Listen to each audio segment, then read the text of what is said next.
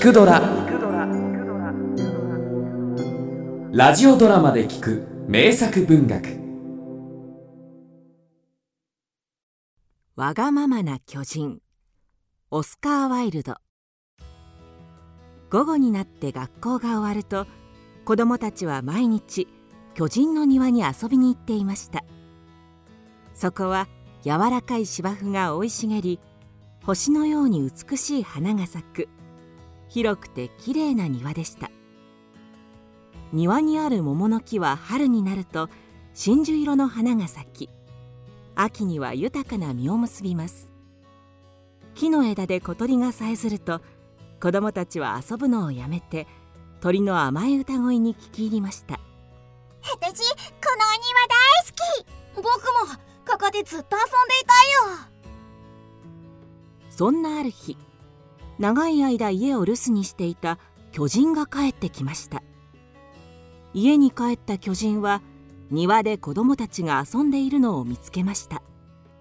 お前たちここで何をしている？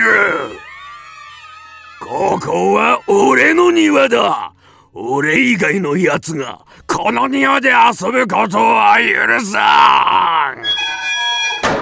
怒った巨人は庭の周りに高い塀を築くと勝手に庭に入った者は痛い目に遭わせるぞと書かれた看板を立てました。彼はとてもわがままな巨人だったのです。かわいそうな子供たちは遊ぶ場所がなくなってしまい学校が終わると塀の周りをうろうろしては美しい庭を思い出すのでした。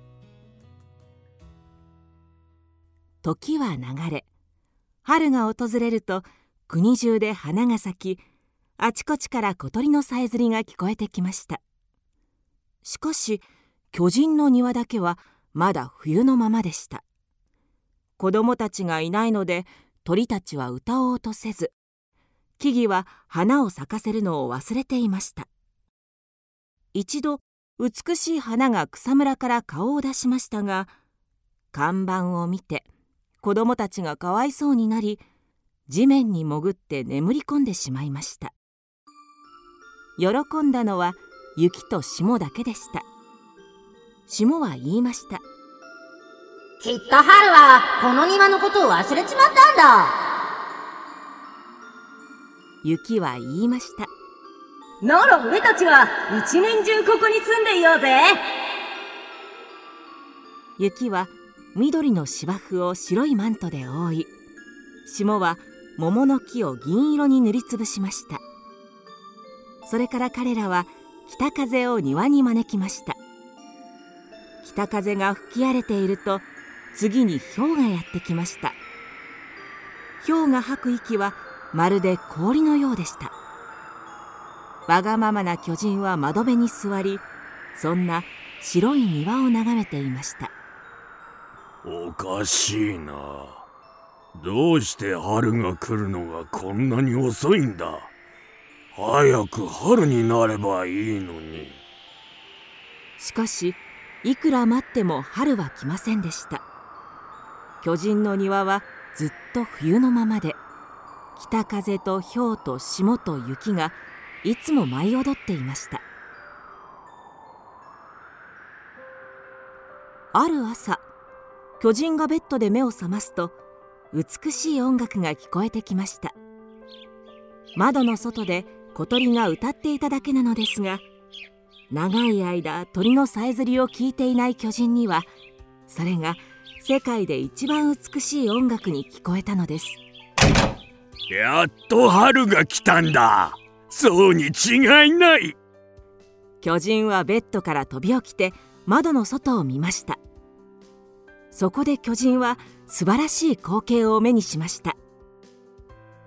塀の小さな穴から忍び込んだ子供たちが木に登って枝に座っていたのです。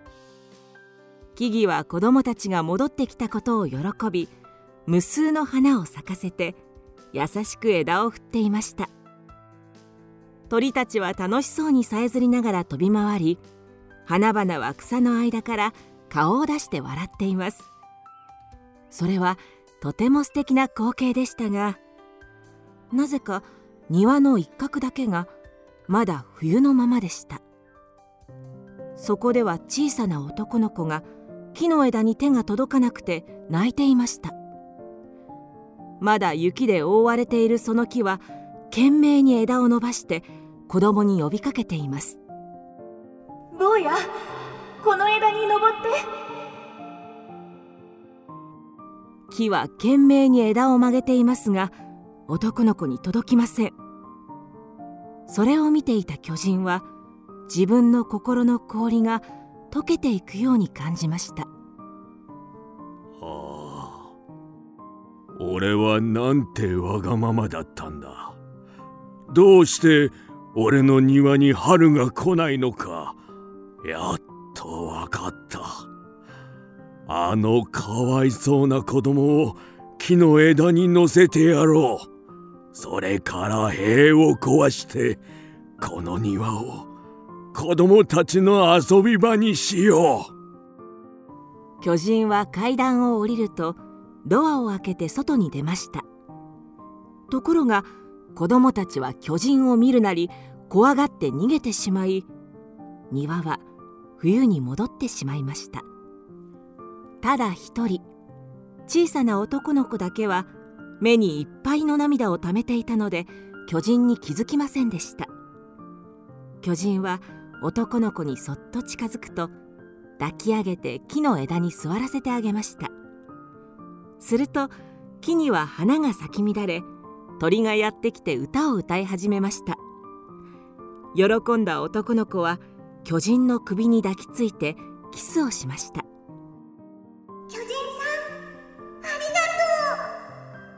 もう巨人は意地悪じゃない。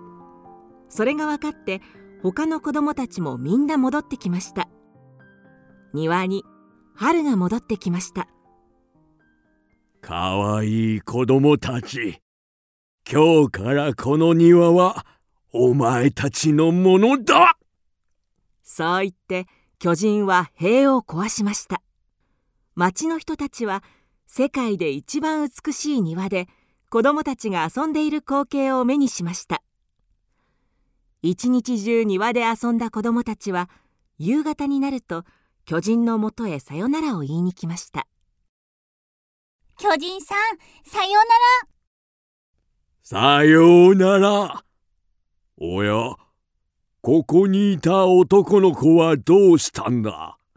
俺が木の枝に乗せてやった男の子だ知らないよどこかに行っちゃったそうか。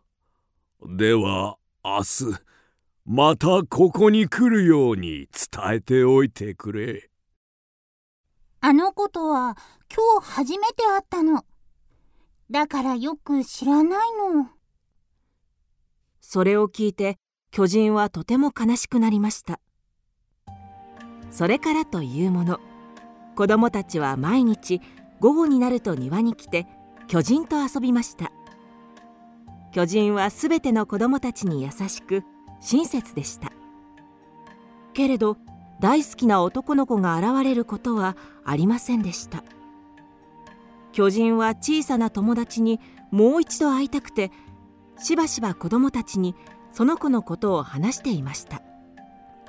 俺はもう一度あの子に会いたいんだ。巨人はよくそう言っていました。それから長い年月が過ぎ巨人は年老いて体も弱くなりました。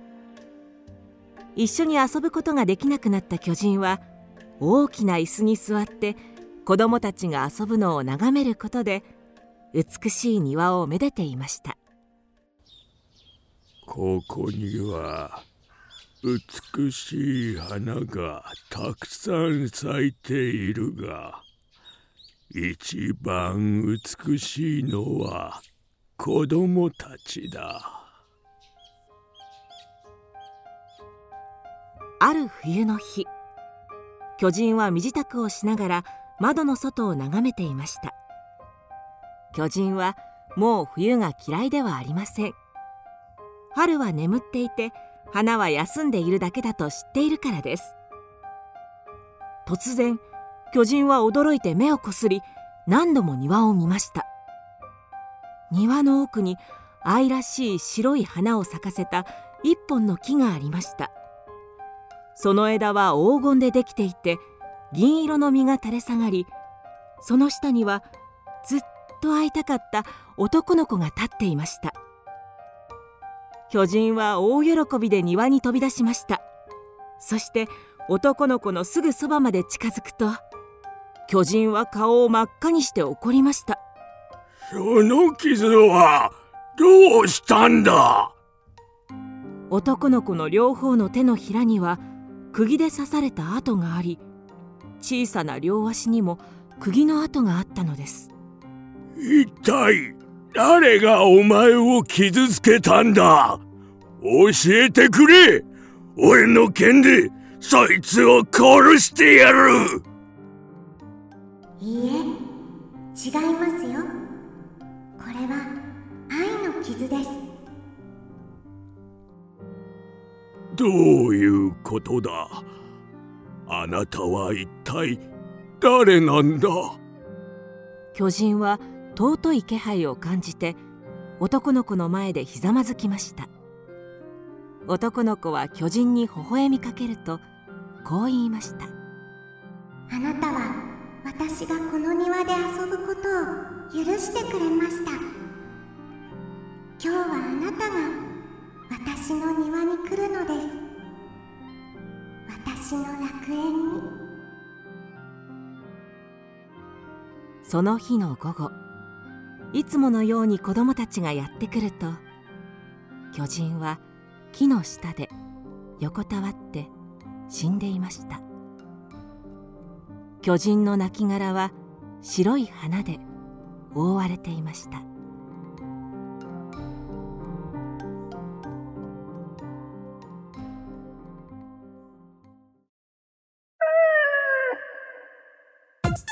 聞くドラは YouTube にもチャンネルを開設。チャンネル登録お待ちしています。そして Twitter で独り言をつぶやいています。詳しくは公式サイトからどうぞ。